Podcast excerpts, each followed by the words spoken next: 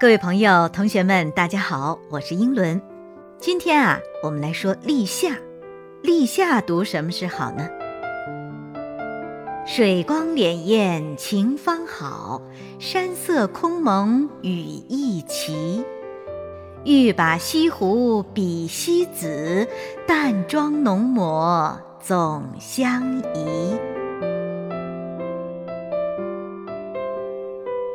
这是北宋著名的文学家、书法家、画家，同时又是一位历史治水名人，被人称为古今第一文人的苏轼苏东坡的一首诗《饮湖上初晴后雨》，说杭州西湖的风景啊，那么令人沉醉。我呢，荡舟湖上，开始的时候天空晴朗，后来却下起了蒙蒙细雨。阳光灿烂之下，波光粼粼，美不胜收。而雨洒江天之时呢，西湖和周围的小山也被渲染得越发飘渺灵秀。西湖与古代著名的美女西施是何其的相似啊！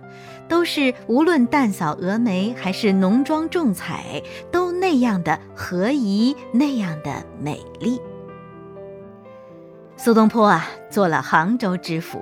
为解决西湖的水患问题，那是伤透了脑筋。最后呢，集思广益，组织修建了一条著名的堤坝，自己呢也成为了一位治水名人。杭州人民呢感谢他，于是就把这座堤坝命名为苏堤。在历史上啊，杭州西湖曾经多次开展过选美的评比活动，就是西湖十景。每次的评选都极大的提高了西湖和杭州的知名度、美誉度。比如说南宋的时候，他评出了西湖十景，流传了千年。其中第一景就是苏堤春晓，其他的呢还包括曲院风荷呀、平湖秋月呀、断桥残雪、柳浪闻莺、花港观鱼、雷峰夕照、双峰插云、南屏晚钟、三潭印月，啊。这一口气说上十景来也不容易哈。那么西湖十景里面，第一景就是苏堤春晓。一直到现在，人们去杭州西湖的时候，几乎每个人都要去漫步苏堤一下，显得风雅。嗯，而且一边走呢，还得一边遥想当年，说苏东坡啊，当年带着各种文人雅士，什么黄庭坚什么之类的啊，都从此走过，而且还不止走过一遍。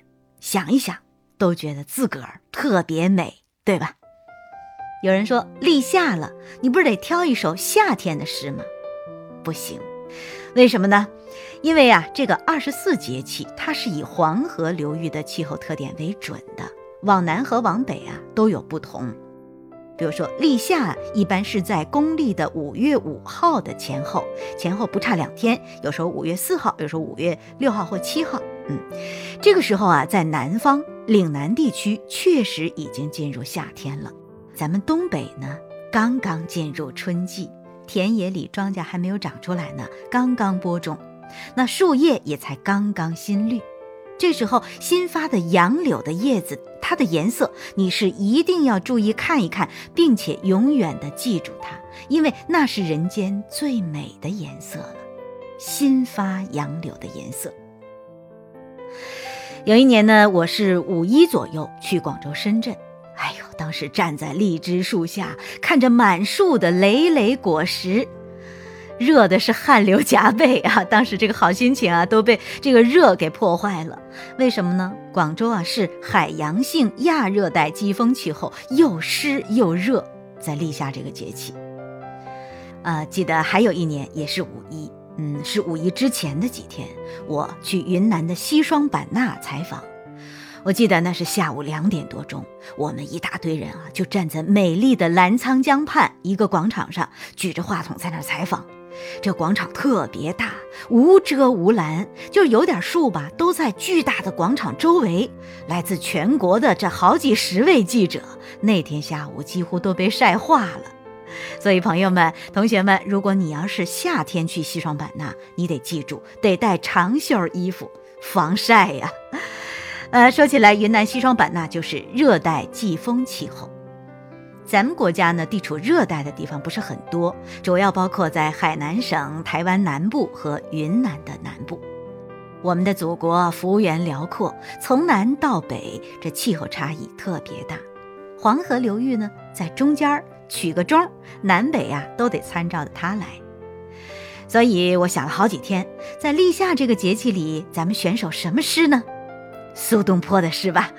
说，不管是下雨还是晴天，不管这时候啊，岭南炎炎夏日，还是东北柳枝新绿，都是那么的和谐，那么的美好。